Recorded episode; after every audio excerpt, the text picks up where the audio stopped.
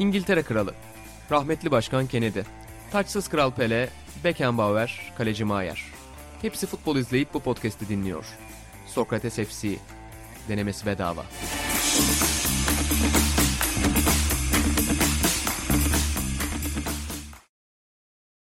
Merhabalar, Sokrates FC'nin yeni bölümüne hoş geldiniz. Ben Buğra Balaban, sevgili İlhan Özgen ve Atahan Altınordu ile beraber bu bölümde sizlerle olacağız. Antonio Conte Tottenham buluşmasını konuşacağız. Eski takımına karşı gol attıktan sonra sevinme muhabbeti, sevinmek, sevinmemek hangi taraftasınız onları değerlendireceğiz. Ve son olarak da milli maç arasından istifade Stefan Kuntz'un ilk izlenimlerini konuşacağız. Ama hepsinden önce Sokrates Ofisi'nin futbol gündeminde bir maç vardı bu hafta.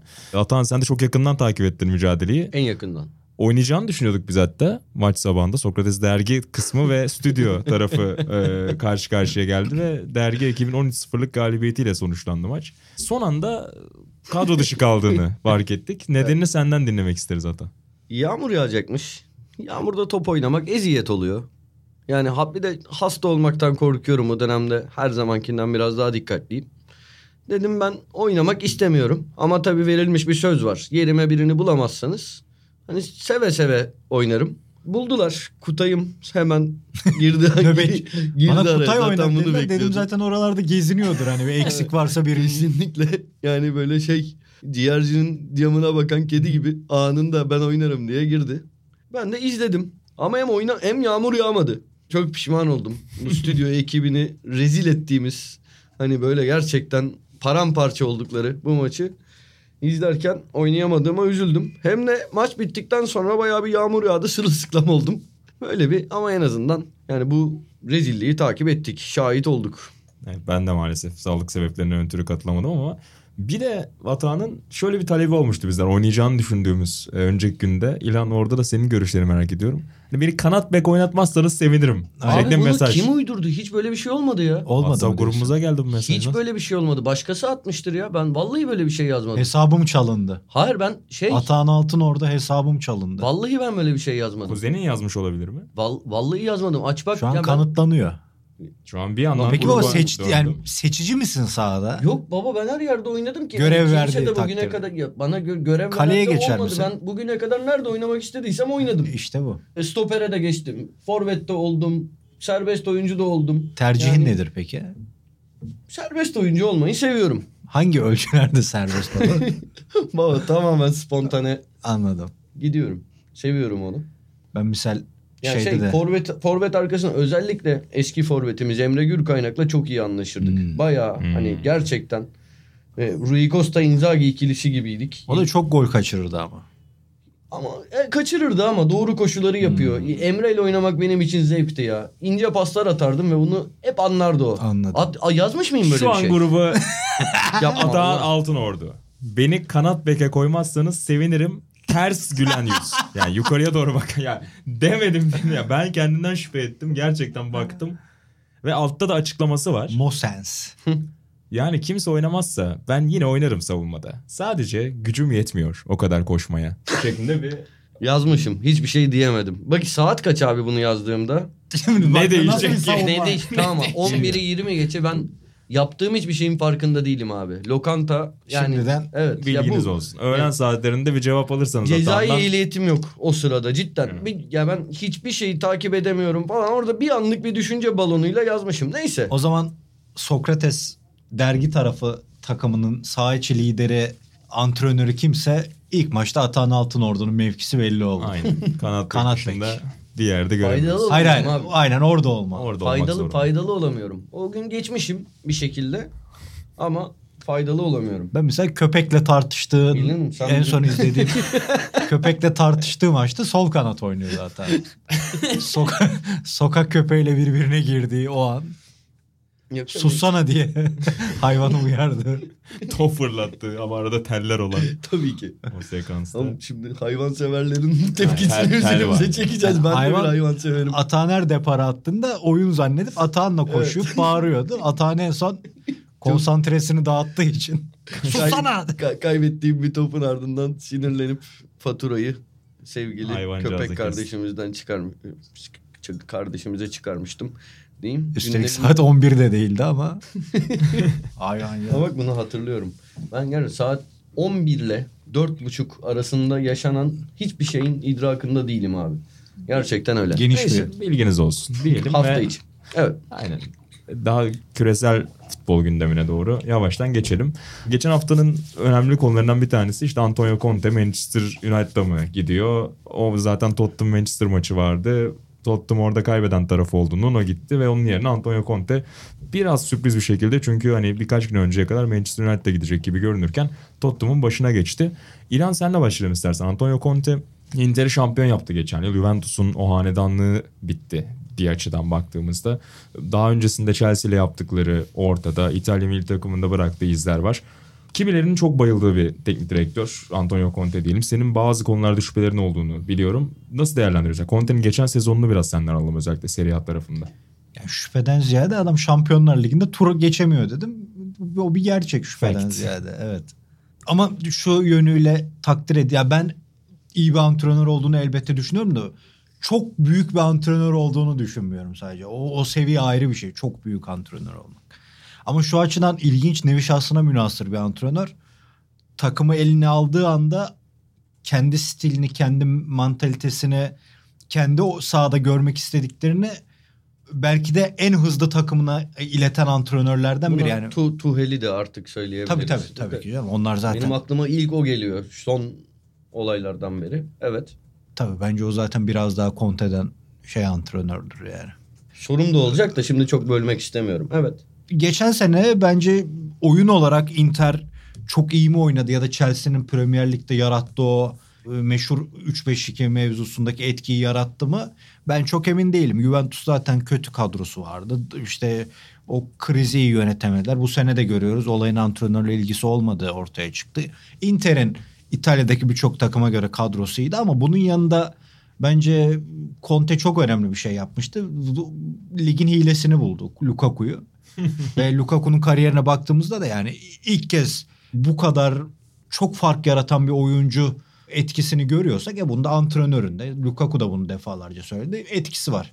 Yani Conte futbol anlayışından ziyade geçen sene o mental psikolog antrenör dediğimiz e, yönünü ön plana çıkardı. Lukaku'nun performansını Lukaku'ya güvenerek ona büyük bir rol vererek başka bir yere çekerek bence ligi aldı. Yoksa çok Inter acayip bir futbol mu oynuyordu? Yani bu sene daha olumlu futbol oynuyorlar bence zaman zaman ama o Lukaku olayı ve Lukaku üzerindeki etkisiyle cidden dediğin gibi Juventus'un hanedanlığını bitirdi. Bitirdi mi? Bitirdi. Bu da bir gerçek. Ama bu sene bence kalsaydı geçen sene Inter gene Şampiyonlar Ligi'nde e, sıkıntı yaşamıştı. Bu sene kalsa tam bu ölçü olurdu bence. Çünkü takıma da alışmıştı falan ama işte benim için diğer şaşırtan olaylardan biri Inter'den transfer yüzünden ayrılıp çok hakim değilim tabii ki İngiltere'ye sizler gibi ama yanlış bilmiyorsam en pinti yönetim grubunun olduğu takımlardan biri Tottenham. Ama kendisine karşı pinti olmadılar. İyi bir senelik ücrete anlaştı. Bayağı iyi bir ücret. Ama bir teknik direktöre göre. Evet ama şey diyorum. Oyuncu hani bonservisi oyuncu konusunda. Biliyorum, çok transfer biliyorum, isteyen biliyorum, biliyorum. antrenörlerden biri ya. Anladım, Orada anladım. şimdi Sa- e, bir ekstra not verdim sadece. aldı cukkaladı diyorsun. Ya yani iyi bir 15 milyon euro iyi bir ücret. Hani bir takımda hani başarısız olunca değişen ilk şey genelde teknik direktör oluyor. Tottenham'da da son zamanlarda bunu fazlasıyla gördük. Onun bir de tazminatı var. Dolayısıyla 15 milyon euro onu yani çok çok iyi kazanan hocalardan biri yaptı. Onu araya not olarak ekledim. Belki bu Pinti Başkan Conte'yi takımın başına geçirerek son yıllardaki başarısızlıkların ardından yeni bir Sayfa yani yol çiz-? Evet artık para harcamaya başlayacak belki de. Olamaz mı? Olabilir. Belki benim kağıt param döne dolaşa bir şekilde senin cebine girmiştir. Öyle. Devam edebilirsin. Peki ilk hamlesi ne olmalı Conte'nin? İlk hamlesi oldu zaten. Takımına ketçap ve mayonezi yasaklamış. Şimdi onu soracaktı. O sos muhabbeti geçen de çok konuşuldu. Geçen sene Inter'de yanılmıyorsam konuşuldu. İşte, İşte- Chelsea'de de. Ya bu çok şey geliyor bana. Yani Şov. Yani Bu. şov da yani mesela muhtemelen 90'larda da hani rica edilen bir şey oyunculardan. Yani düzgün beslenme şeyi. Yani bu, Bu kadar çok ön plana inanıl- çıkacak bir evet, şey çok değil. inanılmaz bir şeymiş gibi aktarılıyor. Zaten- o bana biraz tuhaf geliyor. Arhan mı? Kaan mı röportaj yapmıştı bir bes Ha şey. e, Aran. Arhan'dı değil evet. mi? Orada da hani Mustafa Denizli'nin Fatih Terim'le eski yıllardan beri çalışmış İnsanın söylediği oydu yani. Diyetisyen, Be- evet. Diyetisyenin besin olayına beslenmeye çok dikkat ettikleri. Evet yani yeni bir şey değil elbette. Aynen öyle. Biraz... Ama işte şöyle bir futbolcusu var mı Conte Bey'in? Aynen öyle. Atahan gibi. Hadi yasakla bakayım. Sevdiği bir şey. İşkembe çorbasını yasakla. Yok canım ben o- orada profesyonel bir iş yapıyorsam oranın kurallarına uyarım. Uyarım. Zaman zaman belki küçük kaçamaklar olabilir. Anında. Anında tereddüt Aynen. etti. Peki baba Conte kanat bek oyna dese oynar mısın? Saat 12'de geldi. Tam ko- restoranda- her yerde oynadık Anladım. ya. Kaleye bile geçtik. Oynarız. o gün WhatsApp'ta ben bir şeyler takıma olmuş. faydalı olmak için söyledim. Neyse ki mesajlar duruyor. Bölümü yayınlarken de o mesajı e, Abi, ben takıma kesip- abi yok. İki sene top oynamadık pandemide. Üstüne ben tekrar sigaraya başladım. Pandemide bir gün evde sıkılıp. Deli gibi sigara içiyorum. E, koşamıyorum abi gitti yaşlandık. Yaşımız artık tecrübeli futbolcu yaşı. Artık bırak denecek yaş yani. Öyle. İlk hamlesi ne olmalı diyordun lan. Yani biraz formasyonla onu görüyoruz. Yine o Chelsea'de de biraz fark yarattı. 3-4-3'e yakın dizilişe gelişti. Yani işte Kane'in arkasında sonu Lucas'ı konumlandırmak bence o kurgu için de uygun ama hani biraz belki merkez orta sahaya belki kanat bekleri bir ekleme isteyecektir gibi görünüyor Antonio Conte. Misal Inter'de evet yani bir başarı tabii ki. Üstelik söyleyeceğim şeyi kendim çürüteyim. Inzaghi'nin bu sene öyle gitmediğini de görüyoruz. Geçen sene gerçi Conte de lig başında biraz öyle gitmişti ama ya Inter'de bir de şöyle bir avantajı da vardı misal. Spalletti döneminden iyi ana parçalar ka- kalmıştı. Savunma, kaleci İtalya liginde yani Milan'ı bugün bir yere o savunmadaki disiplini getiriyor bence. E, Brozovic Spalletti tarafından oyun kurucu bölgesine çekilmişti. Birçok takımın arayıp da bulamadığı oyunculardan. Misal Juventus'a gittiğini düşünelim.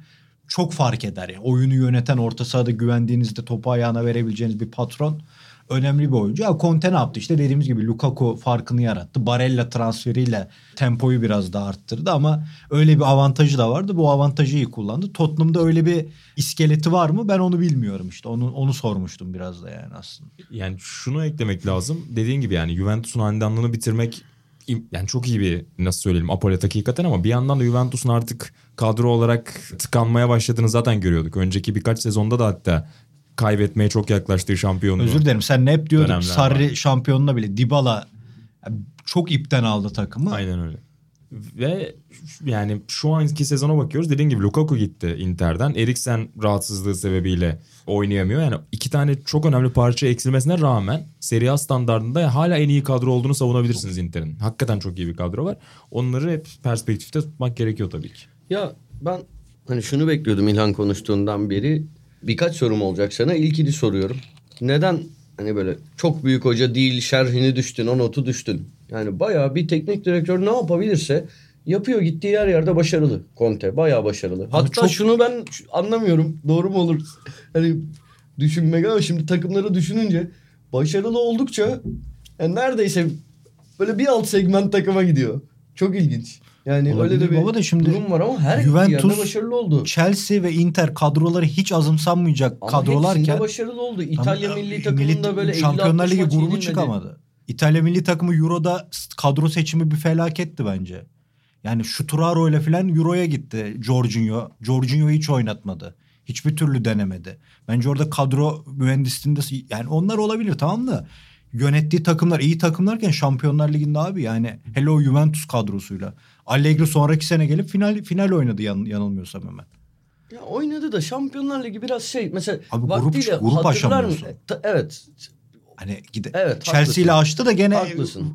Roma'ya falan içeride yenildikleri. Ceko'nun iyi oynadığı maç. Gene ikinci turda mı çeyrek finalde mi ne eğlendi? Yani kupayı kazanamadı. Mesela Guardiola'nın Bayern kariyerine başarısız deniyor ya. Ya kardeşim artık bir yerden sonra yazı tura gibi Şampiyonlar Ligi. Hani bir maçla sen bir teknik direktörün başarısına başarısızlığına başarısızlığına karar veremezsin. Senin seviyende başka bir takım çıkıyor karşına. Ama evet grup e, o bile hani kısa E yoksa bir kulübün de yani Şampiyonlar Ligi'ni altın üstüne getirmiyor ama yani neticede Bir şey söyleyeceğim. Şimdi mesela sen ben bu iyi anlıyorum. Yani çok büyük antrenör olmak farklı takımın- bir şey baba. Ben onu hep söylüyorum biliyorsun yani. Hani ona dair bir soru daha soracağım da şimdi şöyle bir şey var. Sen takımın, milli takımın, tuttuğun milli takım veya vatandaşı olduğun ülkenin takımı Avrupa Şampiyonası'nda yarı final oynasa, final oynasa, e, kupayı alsa hani tabii ki o zaman seviniyorsun.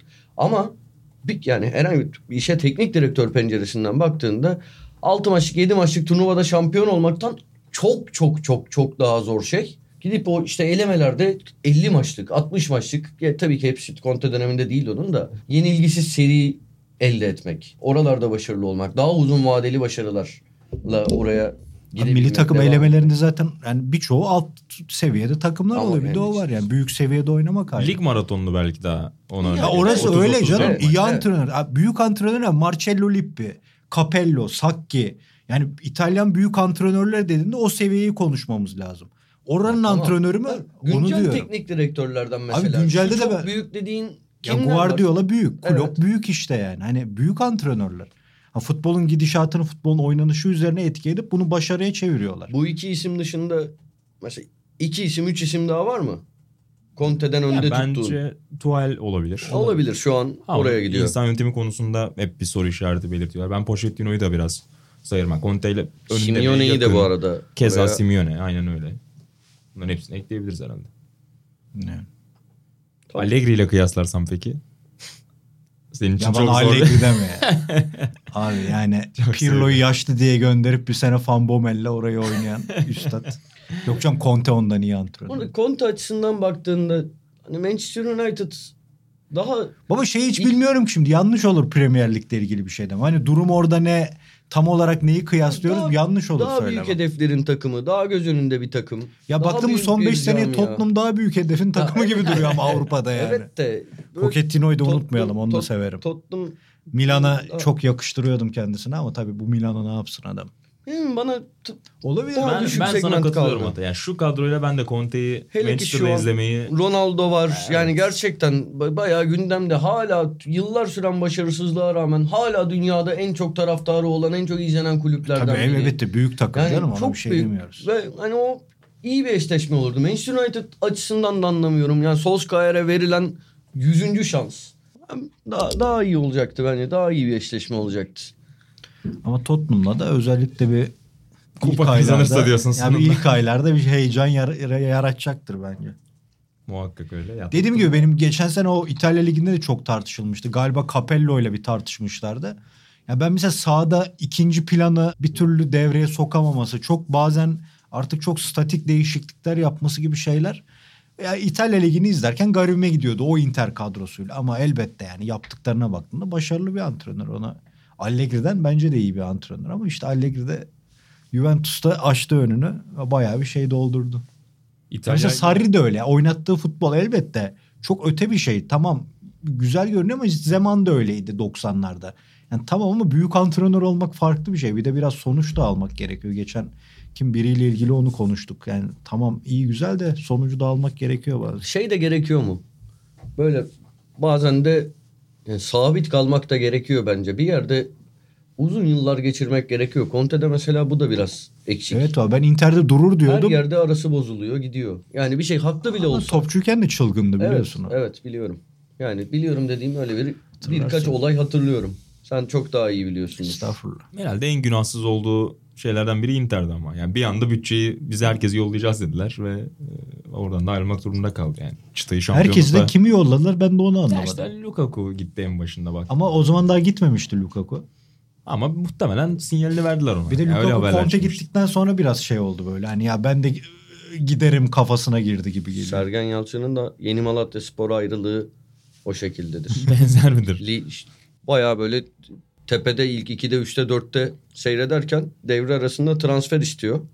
Başkan diyor ki ya şimdi bu takım şampiyon da olmaz küme de düşmez. Biz para harcamayacağız diyor. Ayrılıyor. İşte düşme kalkmasaydı Yeni Malatya galiba o sezon düşecekti.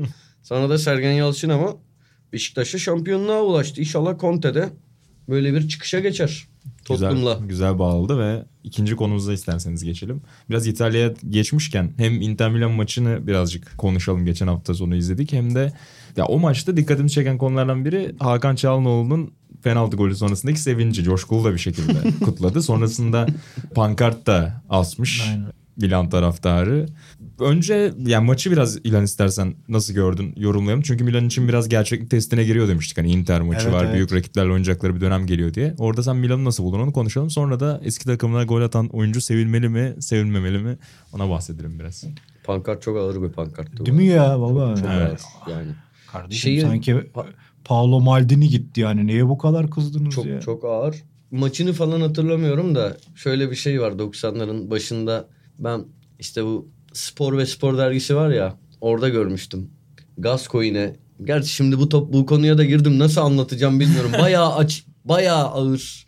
Böyle bütün tribünde Gascoigne'in eşi Cheryl için neyse anlataç bu, bu muhabbete girdim çıkamayacağım. Çok Yani merak edenler spor ve sporun kaçıncı sayısı arşivine yani bir kaçıncı sayısı olduğunu bilemeyeceğim şimdi şu an geldim de. Bütün Böyle sayılarına. bir şekil sallıyorlar bütün tribünde. Hı hı. Öyle. Neyse. Nahoş. Sen- evet. Nahoş Nahoş bir abi. pankart deyip Buğram senin bıraktığın yerden tekrar. İlo devam etsin. Senin yazında bir de Elton John'a yapılan bir tezahürat vardı. evet. Evet. Neyse. Nahoş. Devam edelim. Biz saha içinde Ne kalmaya özen Aynen. gösterelim. Inter Milan maçını Ha, yorumlayalım. Milan bu sene Atletico Madrid maçında kesi kır, yani saçma bir harekette kırmızı görene kadar böyle iştahlı, presli, tempolu bir futbol oynamıştı. O iyi oyunlardan birinde bence Inter maçında gördük. Ama Inter'de ikinci yarı kalitesini ve potansiyelini konuşturup bir İlk on saz eline aldı. özellikle. Bence güzel bir maç oldu ama yani ben Inter'in kazanacağını düşünüyordum şahsen. Ve kazanabilirdi de o penaltılar ya da Darmian, Inzaghi'nin anlamadığım Darmian sevdası olmasa e, rakibin sol beki en büyük silahlarından biri sahada yokken ve kötü bir sol bek performansı izliyorken o kuyuyu daha da deşip altın çıkarabilirlerdi bence ki ilk ilk dakikalarda her her şey oradan geldi neredeyse. Ama ma- maç futbol sever olarak baktığımızda ben çok keyif aldım. Seninle de yazıştık maç dönemi. Sen de çok Hı hı. zaten keyifle izliyordun. Güzel bir maçtı. Hakan da birkaç maçtır zaten fena oynamıyor. Hiç beğenmesem de kendisinin oyun stilini ben genel olarak. Ama bence bir iki maçtır Inter'de gayet iyi. Bu maçta maçın Inter adına en iyi oyuncularından biriydi bence. Ki Brozovic'i de garip bir şekilde 10 numarasıyla 10 Evet. numara pozisyonda oynattığı oyuncuyla marke etti e, Pioli. E, Milan'ın o sıkıntıları devam etti bir, bir açıdan da. Orada bir oyuncu bir eksiği bence var hala. Orta sahada rotasyon bir türlü oturmuyor bazen. Ama onun dışında Milan hiç de fena futbol oynamadı. E, bu kadro farkına rağmen Hernandez gibi eksiğe rağmen kaleci sorununa rağmen Tataruşanu pek böyle işler yapmaz ama Lotaro'nun penaltısını evet, çıkardı. evet. Doğru. Martinez de çok formsuz bu sene. Ama penaltıda hiçbir suçu yok. Penaltı gayet güzel penaltı. Diyorsun. Kaleci müthiş çıkarıyor ya. Çok güzel çıkarıyor. Panter. Hakikaten kaçır, kaçan penaltı değil o. Kurtarılan penaltı. Spiker de söyledi maçı anlatırken. Lucescu olsaydı bir Türk takımını alırdı Tataruşanu'yu. Beşiktaş ve Galatasaray maçını. Onun öyle vardı ya garip Romentra. Evet. Radu Niculescu. Ma- Maldaraşanu. Yıllarca Türkiye dilimize de bir hakaret olarak geçmiş ismiyle. Niculescu'nun Liverpool maçında golü var değil mi sizin şeyde? Liverpool var, Kocaeli Spor var, Ankara gücü var. Çok ya Kocaeli Spor şey değildi, kritik değildi ama şampiyonluk golüydü. Hmm. Şampiyonluğun golü. Niculescu. Ercan Taner'in anlatımı ezberimdedir hala. İstersen burada yaparım ama Yok, yapmayayım. Tamam. Ya- yakışmaz. Lütfen. Yani Ben ezberimdedir gerçekten. Arif'ten depar. Arif topu önünde buldu. Niculescu koşuyor. Niculescu bomboş. Radu Niculescu. Niculescu, Niculescu. Niculescu. Şampiyonluğun golü. Kritik gollerin adamı. Diye devam eden Ercan Taner aksanlı yapmayayım bari dedim. Anladım. Ercan abi zaten herkes Maçı nerede Biliyor. izlemiştin? evde. Ya şeyde alt komşumuzda. Atan da bütün Alt- önemli alt maçları- komşu. Alt Yine bir komşu. komşu var. Ya şey Zu- Zuhal ablayla Murat abi. Onların Yazında işte şeyi vardı. mi? Sine 5'i mi? Teleon muydu o sene? Hat hatırlamıyorum. Teleon'du baba o sene. Teleon galiba. Onlar da vardı. Zuhal abla çok enteresan bir kadındı. Deprem şeyiydi. Telon Hobisi vardı. değildi lan. Telon yarıda gitmişti ya neyse 2002. işte Bir ne şeyler varsa neyse, bir şey varsa onlar da. Evet. Zuhal abla bardakla duvarları dinleyip deprem geliyor deprem geliyor diye. Bazı geceler saat 3'te zil çalardı. Bütün apartmanın zillerine uyanır deprem oldu diye. Bütün geceyi dışarıda geçirdik. Ertesi gün bir baktık deprem olmamış. Öyle bir ablaydı Zuhal abla. Neyse. Ben Zuhal abla yeni dinledim ama o deprem anlarından birini biliyorum dışarıda. Neyse. Neyse. Ee, Paylaşamayacak. Aynen halka veremiyoruz. ya çocukluk aşkı bir komşu kızı yani şey. Bir ufak O, verirsin belki. yok, Yok, yok, olmaz. Neyse Niculescu'nun çok kritik golleri vardı Galatasaray'da. Ankara gücü çok kritiktir. Şey çok kritik Liverpool. Ben Liverpool'u niyeyse baba. O O güzel kafa golü. Aynen, Yani boğa adam gibi hiç, adamdı. hiç- başka hiçbir şey yapmadı bu arada. Aynen. Hani diğer anlarda Sonra Beşiktaş'a da götürmedi mi onu götürdü ama galiba oynatmadı hiç. Yani böyle sanki denenmeye geldi de sonra sözleş ya hiç oynamadı neredeyse. 3 maç falan oynamıştır. Garip garip adamlar denenmişti o dönem. İşte Tatar Uşağı'nda da gelirdi kesin. size. Gelirdi. Neyse. Tafarel'i aratmayacak falan diye koyarlardı. Lotaro'nun penaltısındaydık. Bir yerlere gittik. Ben geri toplayayım. O Futbol da aslında muhabbeti böyledir ama Buğra'cığım. Oradan geçmişe gidersin. Güzeli budur. Ne yapalım şimdi burada şey mi? T- Tatar Uşağı'nın penaltı kurtarma ista- istatistiklerini mi konuşalım? Ne güzel muhabbet. Şu anda Brezilya tişörtüyle Joga Bonito yaptı herif. Aynen öyle. Dans ettirdi. Şunu soracağım o da aslında ana başlarımızdan biri değildi ama bir konudur. Yani formsuz golcüye penaltı attırılır mı attırılmaz mı? Kesinlikle. Burada mesela Lautaro bir aydır falan çok formsuzdu. İşte çok gol kaçırıyordu falan ki hakikaten şu anki Inter'sinde Ceko biraz daha hazırlayıcı. Hakan keza yani uzaktan bitirme özelliği var ama ne olursa olsun da gol yükünü taşıması beklenen oyuncu Lautaro. O Birkaç hafta çok önce tıkanıyor. Dimarco'ya attırdılar. Bayağı eleştirildi ki Dimarco Ümit Milli takımdan beri takımların hep duran top kullanan oyuncusuydu üstelik. Şey de işte Galatasaray Beşiktaş maçında yine derbi. Muhammed kaçırdı. Keza. Benzer bir şey ama yani şimdi şöyle bir şey. Kaz, gol olsa da bir adamı kazanmış oluyorsun. Hep konuşuyoruz burada ne kadar psikolojinin önemli olduğunu. Biraz takımın ihtiyacına göre değişebilir. Sadece onu değil şeyi de tartışabilirsin. İşte ikinci penaltı 20. dakika falandı değil mi? Hmm. İlan yanlış hatırlamıyorum. 20 dakikada kazanılan iki penaltıyı iki farklı oyuncunun atması. İşte bence O da- esas o eleştirilmeli. Ha, Yani ilkini arada- Hakan atıyorsa ikincisinde Ya Hakan da bu arada şey bir tercih. Şimdi değişik orada böyle bir ne, onu zaten ayrıca konuşacağız Ki galiba. orada da topu yine Lautaro alıyor ilk başta. Hakan gidip elinden hani ikna edip alıyor falan. Aa, bu, Kaçan penaltıda Lautaro'nun hiçbir suçu yok. Gayet iyi bir penaltı vuruşu değil mi? Ben mi yanlış bu düşündüm? kaçtıysa iyi değildir bana göre. Ben bunu Roberto Baggio'nun da yüzüne söyledim. kaçtıysa dedim kral. Ya penaltı şey mesela bak ben şeyi anlamıyorum. Her zaman söylerim. Ben basketbol takımım olsa serbest atış kaçıran oyuncu serbest atış. Michael Jordan olsa Michael Jordan olsa Dinle o gün sözleşmesini feshederim. Aynı pota aynı top.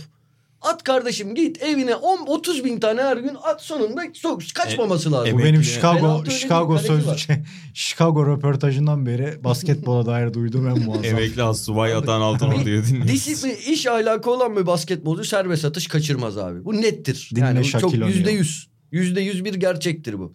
Demek ki çalışmıyorsun yeteneğini. Top aynı, pot aynı. Değişken hiçbir şey yok. Nabız falan Ama- önemli. Penaltıda kaleci var. Anladım. Hmm. Yani futbolda en kom böyle futbolda her şeyi karıştıran şey rakip takımın varlığıdır gibi bir laf var ya cümleyi tam oturtamadım. Öyle.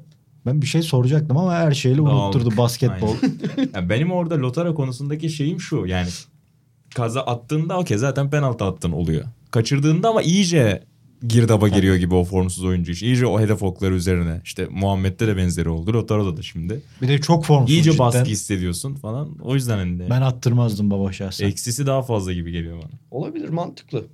Mantıklı. Peki gol sevinci kısmına dönelim Hakan üzerinden. Ya pankart da çok konuşuldu ama sizce hani eski takımına karşı gol sevincini kutlamak mı yoksa sakince ben fikrimi beklemek- söyleyip sana bırakayım mı? Tabii ki. Buğra biliyor benim. Buğra burada konuştum her şeyi biliyor zaten şu an. Boşuna konuşuyoruz. Buğra'yla sen varsın işte. Aynen. Baba şimdi az önce dedim ya Maldini sanki yani niye o ağırlar. Ya şimdi Maldini gibi çok simge oyuncular gider de bu sevinci yapmaz anlarım. Ama Hakan zaten şunun şurasında ne ki de hani yani Milan'ın bir simgesi bir efsanesi mi de onun sevinmemesini bekliyoruz. İkincisi tamam eski takımına saygın var da e, gol kazandırdığın takım da profesyonel olarak emek verdiğin takım, puanı için mücadele ettiğin takım.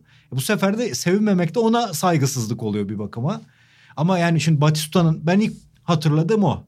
Batistuta'nın Fatih Terim başındayken Fiorentina Roma'daki o deli volesi. Burayla da geçen sene gene bir maçı izledik. Ben ilk hatırladığım o eski takımına gol atıp da sevinmeyen. Ya şimdi Batistuta ama normal diyorsun yani ikinci lige gitmiş Fiorentina ile ayrılmamış. Onca transfer teklifi gelmiş ayrılmamış bir simge olmuş. E sonra tamam sevinmiyor eyvallah ama Hakan'dan öyle bir şey beklemek bence abes yani. Ya bu kötü ya da iyi demiyorum yani daha Kötü ya da iyi demiyorsun. evet baba yani. Hakan'ın sevincini biraz abartılı buldun sevinsin. mu? Normal Ya bir sevinç miydi? Olabilir yani. Hayır biraz abartılı buldun mu? Ya olabilir adam bir sorunu vardır ona hırs yapmıştır Ya. çıkmıştır. Şimdi bir yerde bence yakış yakış. Ya ben bir Milan sempatizan olarak çok da umursamadım Hakan'ın nasıl sevindiğini. Bence bir yerde hani bu yakışıksızlaşıyor. Şeyin eleştirilmesi çok saçma. Hala hani bu tartışmalar var. Milan'dan Inter'e gidilir mi? Ulan kimler gitti? Hiç. Inter'den Milan'a, Milan'dan Inter'e. Orada öyle bir sorun çok fazla kalmadı. Hani Maldini gitmedikçe kalmadı. Yani şeyden de yani Bonucci gitti geri geldi falan Juventus'tan. Yani oluyor bunlar. Fakat sevinç olayı yani bu biraz ya bana şey gibi geldi. Niyet niyet okumakta istemem ama hani yorumluyoruz burada. Yeni taraftarına böyle ucuz kahramanlık yaparak onların desteğini ya prim toplama çabası gibi geldi. Bence abartılı bir sevinçti. Gole sevinmek ayrı. Ba- Ha tabii. Abartılıydı. O- Ama Şimdi sevinmek bence anormal değil Hayatımda yani. futbolu izlerken en sinirlendiğim olay. Bunu şu an konuşuyoruz diye demedim. Herhangi bir anda bana sor. Bir gece yataktan beni uykumdan kaldır. Gece Ama üç 11 buçukta. ve 4 11 arası Hay- değil. Hayatında futbola dair en sinirlendiğin olay ne dersen Fatih Akgel Fenerbahçe Galatasaray'dan Fenerbahçe'ye gittikten sonra ilk Fenerbahçe Galatasaray maçında Bülent Korkmaz'a yani gidip efelik yapmışsın. Lan sen kimsin? Sen gel çıktın altyapıdan Bülent hani çok lider karakterli, çok beyefendi. Bazen hani rakip takımlar tarafından tepki gördüğü şeyler mutlaka oluyor ama şey değil. Saygısız bir adam değil. Kimsenin yani ne tükürdü ne şey yaptı yani saygın bir adam doğru mu? Yani arada dirsek atardı işte. Ya, ya onlar sahanın Olur içinde diyorsun. olan şeyler yani şey Hatırlıyorum Fatih'in olayını bu şey arada. gibi değil yani işte bir Filipescu gibi Melo gibi Filipescu da baba şey yani işte adamdı. pis adam değildi. Aynen. E, çok saygın bir adam. Ya böyle bir adama ve hele ki takım arkadaşları için aşırı saygın ve fedakar bir adam. Böyle bir adama gidip kendi taraftarının orada yani Ayıp. böyle bir, bazı şeyler işte mesela bak şeyim tam tersi örnekler bende çok saygı, saygınlık uyandırıyor. Ahmet Yıldırım'ın mesela Beşiktaş'a gittikten sonra yaptıkları, söyledikleri inanılmaz saygın. Ama mesela şeyin kim Tolga Arslan'ın Fenerbahçe Beşiktaş'tan Fenerbahçe'ye gittikten sonra zaten işte benim hep hayalim buraydı. Bilmem neydi. Ben ya bunları sevmiyorum. Öyleyse bile sus abi. Sus gerek yok. Sen- Şabanoğlu Şaban Top- filmi miydi o? Rahmetli Ha, evet. Kemal abi. Topunu oyna. Gole mi gol mü attın? Hani sevineceksen sevin ama ölçülü olsun. Onu ekstra bir şey yaptın da bence tepki görmen doğal. O pankart ayrı. Pankart çok ağır, terbiyesizce, saygısızca, bel altı. Kimseyi ilgilendirmeyen adamın özel hayatıyla da alakalı bir olay. O büyük terbiyesizlik. Ama Hakan'ınki de bence çiğ bir hareket. Diyorsun. Naçizane. Teşekkür ederim. Evet bu kadar. Ya benim de biraz görüşüm hakikaten oyuncunun geçirdiği o dönemle alakalı. Yani dediğin gibi kulüp efsanesi olur. 7-8 sene takımla özdeşleşmiş olur. Zaten onun hani çoğunlukla öyle bir şey yapmadığını görürsün. Hani ama bir yıllık iki yıllık deneyimler çok iz bırakmamış oyuncular için bence de yani sevinebilir hiç. İşte problem yok. her Ha, şimdi Donnarumma Paris Saint Germain Milan maçı oynanırken bir şey yapar mısın? Ha. Tamam o orada yetişmiş filan takıma var. Şey Milan, Sen Hakan ekstra Çalhanoğlu- diyorsun o Evet sevince. ekstrasına karşıyım ben abi. Yoksa illa o saygı duruşunu yapmak zorunda değilsin. Canım özgür, özgür yani öyle bir kimseye dayatmacı bir yaklaşımla söylemiyorum bunu ben. Ha bu arada şey de olur. Bir kulüp yani kulüp sana bir ayıp etmiştir. Ha, ben Ee, onu da orada ya o zaman git İşte şey aynen. yap yani şortunu indir. Aynen. Ana, ona da ona da var. kadarını da yapsın. Ya Milan Atahan Altın orada ayıp yaptı. Hayır, mübalağa ediyorum. mübalağa ediyorum. Yani, e, yani yap şey mesela bak yine demin bahsettiğim Bülent Korkmaz. Gençler Birliği Galatasaray maçında böyle kol hareketi yaptı. Gençler Birliği'nin yardımcı antrenörüyken türü, böyle tribünler üzerine alındı Galatasaray terbiyesi. Adama saygısızlık yapılmıştı. Çok haklı bir tepkidir bence yani.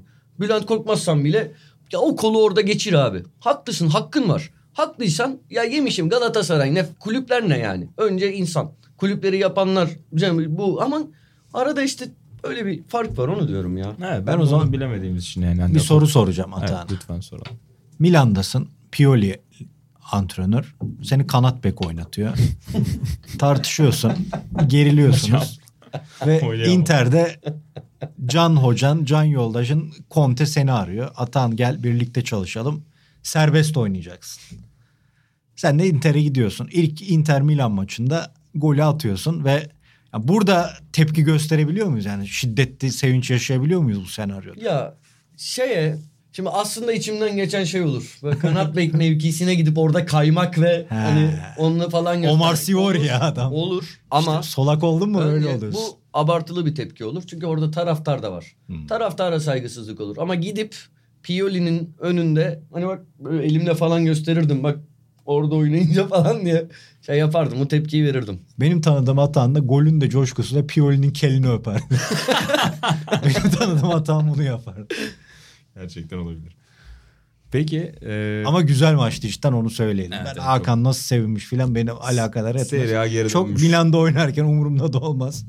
Ama güzel maçtı. Ben Se- Milan'ın bu presli coşkulu oyununu Atletico Madrid maçından sonra eksiğe rağmen Ki bence bir Santrfor'a da yani İbrahimovic tamam simgedir şudur budur ama bence bir Yavaşlatıyor takımı yavaşlatıyor. değil mi sence? Her maç bir iki hakikaten pozisyon Bir yaratıyor de ben ve bir şeyi anlamıyorum. ama. Pioli ile ilgili anlamadığım bir şey. Neden Türkiye Ligi sistemi olan 4-2-3-1'de bu kadar? Yani Leao gibi ceza sahası içinde çok etkili olabilecek. Rebic gibi Rebic. İki tane kanat oyuncusu oraya hapsediyor. Azıcık oraya sok. Onlar Ki aşırı baskındı ikisi de. Aynen. Çok rahatsız Yani ettiler. Daum'la Koch çalıştırıyor gibi Milan'ı. Tempolu 4-2-3-1 baba. Devam. Peki milli takıma geçelim. Ee, Hazır milli takım arasındayken e, futbol biraz Stefan Kuntz'un ilk maçlarını konuşalım istedik. Biz bu kayda girerken henüz son maçlarımızı oynamamıştık. Muhtemelen bu kayıt yayınlandığında o maçlar Cebeli Tarık oynanmış olur. oynanmış ya da ol- yo, olabilir. Ya, da oynanmadan hemen önce yayınlanacak. Evet. Bizden ilk iki maçtaki izlenimi konuşalım istedik. Biraz sanki statik olduğunu gördük. Yani zor gelen bir galibiyet son dakikada Burak'ın biraz etkisiyle Letonya maçında bir nefes aldırdı ama futbol olarak çok aşırı bir şey görmedik sanki ya da görmeli miydik zaten? Yani hoca Yok, değiştiğinde gö- ne gör- olabilirdik? gö- görmeliydik diyemem. Yani keşke görseydik de Kuntz'tan gidip de ilk iki maçın hesabını soramayız. Daha uzun vadeli hesap sorabiliriz. Peki nasıl buldun hata yani? Bir fark sezdin mi? Abi bulmadım. Yani bir fark görmedim. Hani zaten yani hiçbir şeyin değiştiğini sadece bir bazı oyuncu tercihleri farklıydı. O kadar. Ve genel Kuntz seçimi hakkında Kuntz seçimini çok pozitif buluyorum, destekliyorum. Böyle neden? Bir kere ya hatta şuradan geleyim. Başarılı olmasına çok yüksek ihtimal veriyorum. Ama bir soru işaretim de var. Fatih'in biliyorsunuz dergimize yazdığı bir Kuntz profili, bir Bu Kuntz ay yazısı vardı. önerelim onu da bu ayki sayımızda. Bu ayki sayıda. Gayet gayet güzel bir yazı. Bunun dışında da Fatih'le çok konuştum. Çünkü Kuntz hani ilgimi çekti. Fatih yakından yıllardır takip ettiği biri. Üstelik yani o Fatih'le konuştuklarıma birazdan geleceğim Fatih'ten öğrendiklerimi ama bunun dışında Türkiye'de yabancı teknik direktörün çalışma ortamı biraz daha zor oluyor. Özellikle insan ilişkileri ve en başta da medya açısından. Kuntz da Fatih'in anlattıklarına göre çok açık, duygusal, samimi ve böyle teklifsizce konuşan, düşündüğünü söyleyen ve bu zaman zaman kötü sonuçlar verecektir Türkiye'de de.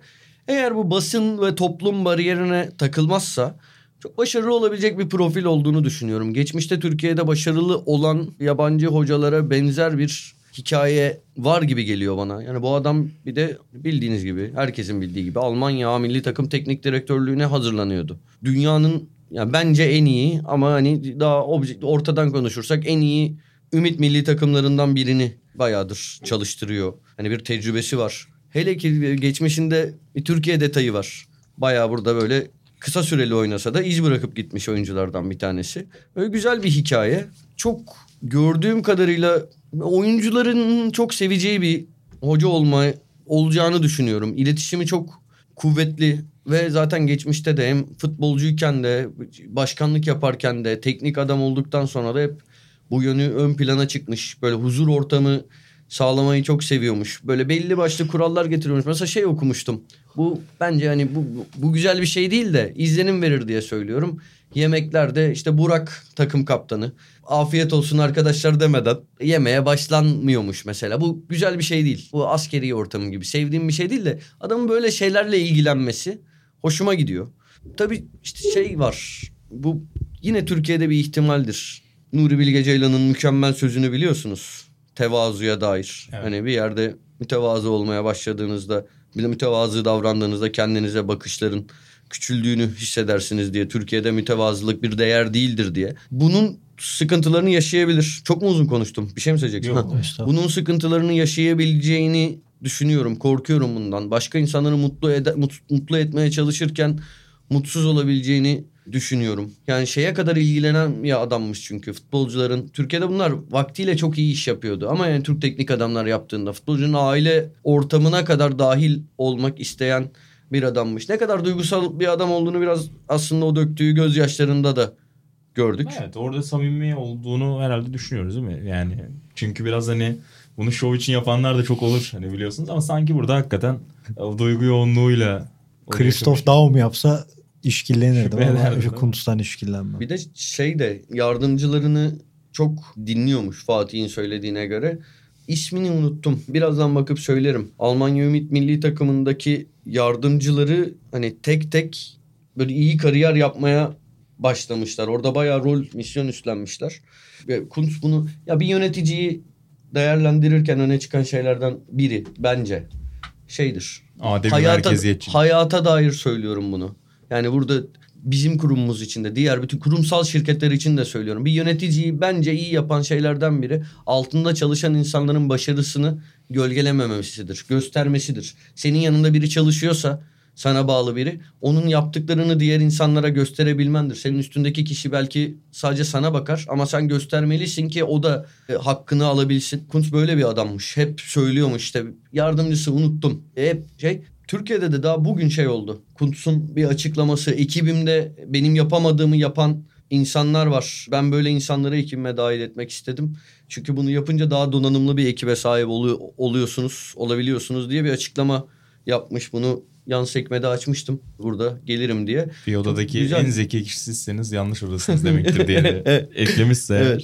Ya burada tabii yani insani yön tarafında çok güzel şeyler hep okuyoruz, dinliyoruz tabii bir yandan ama bir yandan da ya Fatih'in yazara detaylandırdı. Birçoklarının da bildiği hikaye hani işte çok başarılı başlamayan bir direktörlük kariyeri. Sonra 10 yılı aşkın bir süre verdiği bir ara. Yani arada işte genel menajer, sportif direktör gibi sıfatlarla çalışıyor ama doğrudan teknik direktörlük yapmadığı bir süreç. Sonrasında Ümit Milli takımla Almanya'da geçen bir 4-5 sene ve sonrasında bir anda Türkiye gibi aslında hani heyecanlandığımız bir jenerasyonun doğru ya da yanılsam ama bunu tartışabiliriz. Başına gelen bir antrenör. Kimilerinin öyle bir tepkisi de oldu. Yani hani bir Ümit Milli takımdan doğrudan bir antrenör getirmek hani ne kadar doğru gibilerinden. Bilmiyorum İlhan sen ne düşünüyorsun bu konuda? Yani Fatih Terim'i de Ümit Milli Takım'dan getirmişti Türkiye. İşte onları genelde Tarihin aynı ülkede aynı ülkede o dönem. görüyoruz ya onu. Yani İspanya milli takımından oraya giriyor. İtalya'da bir ara sürekli bunu yaparlar. Öyle düşünürsen Alman Ümit Milli Takımı daha iyi bir takım. Çok daha iyi bir takım. Yani soru evet ama bir yandan da sonuçta baş antrenör olarak, teknik direktör olarak da rüştünü ispatlamış birine sonuçta milli takımı teslim etmek Evet. Daha yaygın bir yöntem. Hani o biraz hani sempatik ve duygusal bakınca çok tatlı görünüyor hakikaten ama başarı konusunda bu nasıl yansıyacak? Ya Ama tabii bunu yaşayarak öğreneceğiz. Şeye hiçbirimiz dünyada kimse şaşırmayacaktı. Alman milli takımının Löw'den sonraki hocası Kuntz olduğunda dünyada bir kişi bile şaşırmayacaktı. Çünkü oraya hazırlandığını yıllardır duyuyorduk. Yani o fırsattır. ama fırsat transferi diyorsun. Ama ben de bu arada şey olarak bilmiyorum taktiksel olarak neler verecek takıma. Onları bilmiyorum. Onları değerlendirecek bir e, veri henüz yok önümüzde. Hani belki Şenol Güneş'in Euro 2020 performansı gibi bir fiyaskoya imza atacak. Burada 3 ay sonra konuşurken diyeceğiz ki bu hani iyi adammış ama bu adamla olmaz diyeceğiz. Gibi. Veya öyle bir başarısızlığın ardından Şenol Güneş gibi olmaz olası yani felaket röportajlar verecek. Kendi dışında herkesi suçlayacak. O zaman diyeceğiz ki iyi adam da değilmiş. Ya Bilmiyorum şu ana kadar gördüklerimiz güzel. İlhan sen şaşırdın mı ya da nasıl buldun seçimi? Yani antrenörlüğü hakkında Alman Ümit Milli takımını çok bilmiyorum ama futbolculuğunu soruyorsan çok sevdiğim bir oyuncuydu. Üstelik çalışan herkes Beşiktaş'ta olsun hani Beşiktaş'takilerle konuştuğumdan biliyorum. Diğerlerini okuduğumuzdan ettiğimizden. O takım oyuncusu olma, sorumluluk alma misal Euro 96'ya gittiğinde yedek oyuncu olacağı belli ama bir anda sakatlıklardan kendine yer bulup tarihe geçen e, bir maç oynuyor. E, Beşiktaş'ta Rasim Karay'la konuştuğumuzda onu elimizde tutmak için çok uğraşmıştık. Çünkü hani takımdaşlık duygusu çok yüksek, lider bir oyuncuydu diye anlatmıştı. Ya bu yönleriyle hani Atağan'ın iyi insan, futbol için doğru insan, iyi insan imajını sergiliyor. Evet geçmişine de baktığımızda ama antrenörlük olarak hani ne Kuntz hakkında çok fikrim var ne milli takımın e, jenerasyonu hakkında öyle acayip bir fikrim var ama Türkiye bunlar için yani senin tarafındayım biraz zor bir ülke. Bir süre sonra stajyer hoca mevzularına başlanır gibi geliyor ama bilmiyorum. Hayırlısı. Başlanır işte ama bu Başlanır. işte o be- benim de en büyük çekincem korkum o. İşte dedim ya Bir medyanın. stajyer hoca o bir de yeni şeyi yakalayamama. Geçen Allegri ile ilgili bir yazı okudum. Yeni dönemi yakalayamadı diyor. Ya baba iki sene önce adam şampiyon yapıyordu takımı yani. Ne oldu? Üç senede futbol başka bir şekilde mi oynanıyor? Sonuç üzerinden ezbere yorumlar Evet, evet. oluyor. Yani tecrübeliyse dediğin gibi gençleri bulamıyor Evet. oluyor Şenol Hoca gibi. Gençse tecrübesiz oluyor. Aynen öyle yani. Ama bazı hocaların gerçekten bazı eski hocaların bu artık klişe bir eleştiri haline geldi. Çok kişi söylüyor ama katılıyorum. Bazı te- teknik direktörler yeni kuşak oyuncularla anlaşmakta zorlanıyor. Burada ben onlarda hata görmüyorum. Muhtemelen çok doğru şeyler söylüyorlardır. Karşısındaki jenerasyon anlamıyordur. Hani dinlesem abi sen çok haklısın ver elini öpeyim diyebilirim. Ama senin oyuncuları yönetebilmen lazım. başkan da olsam hani yönetebilecek, onların dilinden anlayacak birini getiririm. Öyle. Böyle bir sorun gerçekten var. Yani son iki maç kaldı elemelerde. Şimdi Cebeli Tarık'la içeride oynayacak 13 Kasım'da milli takım. E, 16'sında da Karadağ deplasmanı var. Norveç'in 2 puan gerisindeyiz. Ama Norveç'in hani Hollanda maçı da var. O yüzden de oradan bir olası puan kaybı üzerinden bir ikincilik ve playoff hayalleri var. Tahminim var mı hatta diyelim ve yavaş yavaş kapatalım. Evet, zor- şey o tahminim çok pozitif değil. Pozitif bir tahminim çok yok. Bizim Ha, tarafta umudum- mı yoksa? Bizim tarafta. Ha, çok Norveç pozitif. puan kaybetmez diyorsun? Ha, bizim tar- Karadağ deplasmanı çok Zor diyor. zor ama umudum yok mu? Var. Kuntz varsa umut vardır mı? yok. Ya, Valla şey ya bir, bu grup nasıl bu hale geldi ya? Gerçekten ç- çıldırmamak elde değil. ya içerideki Letonya ve Karadağ Ya, maçları. gerçekten çıldırmamak elde değil Yo, ya. Letonya'nın Türk milli takımına çektirdiklerine ne diyorsun yıllardır? ne diyeyim ne diyeyim üzülüyorum. Neyse. Şey bu arada ve böyle diyorum Hollanda'dan Türkiye 6 yerken hani üzülmüyordum da. Şimdi çünkü ger- gerçekten Şenol Güneş nefret ettirdi ya. Nefret ettirdi o açıklamalarıyla şeyiyle. Takım neyse bilmiyorum. Neyse o da çok İnşallah. yani Euro döneminde de biraz konuşmuştuk geçen sezonun son podcastlerinde. O da tuhaf bir süreç yani 3 ayda hocanın Evet. nereden nereye Evet gelişi. ama kendi yaptı. Ben turnuvada grupta sonuncu olacağımız garantiyken hala şey diyordum. Yine de Şenol Güneş'in Türkiye kariyeri çok başarılı. Bakın bu takımı nereden nereye getirdi. Hem futbol anlamında hem insanların yaklaşımı anlamında, bakışı anlamında Evet. falan. Sonra bir röportajlara başladı. Kendi dışında herkesi suçlayan, millete sallayan, basına sallayan. Yani olacak şey değil. Böyle böyle bu hale getirdi. Kendi yaptı. Tuhaf bir Yani milli Süreç. takımı çok sevilmeyen bir noktadan aldı. Çok sevilen bir noktaya getirdi. Aynı aynı yere ilk aldığı yere yakın bir noktada bıraktı. sanki daha kötüydü bence yani aldığı dönemde İşte yakın dedim o yüzden. şey yakın ama dedim. İlginç bir dönem olarak hatırlayacağız hakikaten. Ya ben şeyi Ağzınıza- hatırlamıyorum. Tü- Peki tamam. Söyle, Kapat. sen öyle kapatalım. Ben Türkiye milli takımının başında bütün futbolcularını tek tek suçlayan bir teknik direktör hatırlamıyorum. Yok bu futbolcu şöyleydi. Yok o sakatım dedi. Yok o kulübüne böyle dedi. Yok bu beklediklerimizi yapamadı. Yani bu, bu oyuncular senin için oynar mı abi sonra? Hani bu takımda bir hava kalır mı? Şurada gelse yani bir şey olacak bir, bir toplantı yapsak patron gelse bilmem ne dergi niye kötü çıktı dese Caner gelse anlatsa ki ata yazısını zamanında vermedi. İlhan konu toplantısında hiç düzgün bir şey önermedi. Buğra fact check yapması gerekirken hiçbir şey yapmamış. Bütün bilgiler yanlış. Ruhat son okumayı yapmamış. Çalışır mıyız abi bir dahaki, bir, bir dahaki ay bu dergi çıkar mı düzgün? Çıkmaz. Kimse birbiri için fedakarlık yapar mı? Birbirinin işini üst... Niye öyle bakıyorsun? Tamam sustum İstifa hadi. edeceğim öyle bir coştu ki yani. İsyan Ben bayrağı açtı. bırakıyorum bu iş. En son 1789'da benzer bir hareketlenme olmuştu. Çok konuştum bu podcast özür dilerim. Canın sağ olsun. Ağzına Valla. sağlık diyelim ve yavaştan kapatalım. Şenol Güneş'e at içindeki şeyi de yani. neymiş Sen ya? bir, 11 ile 4 arası yoğun Ya adamsın. hayal kırıklığı seviyordum abi çok Doğru gerçekten seviyordum. Ya, haklısın ama. Şenol Güneş'in öyle bir sıkıntısı bence Yani biraz insanın belirgin bir şekilde bazen vardı. Ba- ba- karakteri kötü zamanda belli oluyor. Başarısızlık anında belli oluyor. Kötü neyse işte öyle. Peki uzun uzun konuştuk. Conte'den bahsettik. İtalya'dan gol sevinçlerinden ve son olarak da milli takımdan konuştuk. Xavi'ye bu arada uğurlu geldik. Conte'ye de inşallah uğurlu Aynen. geliriz. Öyle umuyoruz diyelim. Burada Ve- Xavi maça da çıkmadı gerçi Aynen. ama olsun. Ama fotoğrafları çok havalı şu anda Aynen. sosyal medyada. Xavi'nin o da bir de- iki tane kural getirmiş. Antrenmandan bir buçuk saat önce burada olacak. Ama yani böyle yani Şu an onun üzerinden de şey spekülasyonu yapılıyor. İşte liderlik tek kişiye ait değildir. Mesela Messi sağ içinde liderdi. Sağ dışında çok utangaçtı diye bir açıklaması burada Messi'ye sallanmış gibi lanse edildi. Allah Orada Allah. spekülasyon. Halbuki alakası yok. Bahsettiği zamanlar takımda Iniesta var. Xavi ya kimler kimler Puyol var. var. Messi'ye zaten evet sıra gelmiyor ve aynı konuşmada şeyi de söylüyor. Messi ile konuştuk, başarılar diledi, hani beraberiz falan tarzı ama bir tırnağı alıp Cımbızlamışlar. evet o Akdeniz basını bir tehlikeli. günde bir günde Xavi'ye dair öngörülerde bulunun ya. Bir haftaya ben dinleneyim. Siz konuşun Xavi, Tamam, bunu dinlemek isterim. WhatsApp grubumuzda Geçen tartışalım. konuşmadık mı biz ya? Xavi'den bir bahsedildi. daha- Bir dem vurduk. Atan Hayır, dinlememiş o bölümü. Di- dinledim. Geçenlerde de Hatta aynı seni şeyi röportaja gönderdik. Evet biliyorum baba biliyorum. Daha detaylı. Peki ağzınıza sağlık. Ben Burak Balaban, sevgili Atan Altınordu ve İlhan Özgen'le beraber podcast'te sizlerleydik. Sokrates FC'nin yeni bölümlerinde buluşmak üzere. Hoşçakalın. Hoşçakalın.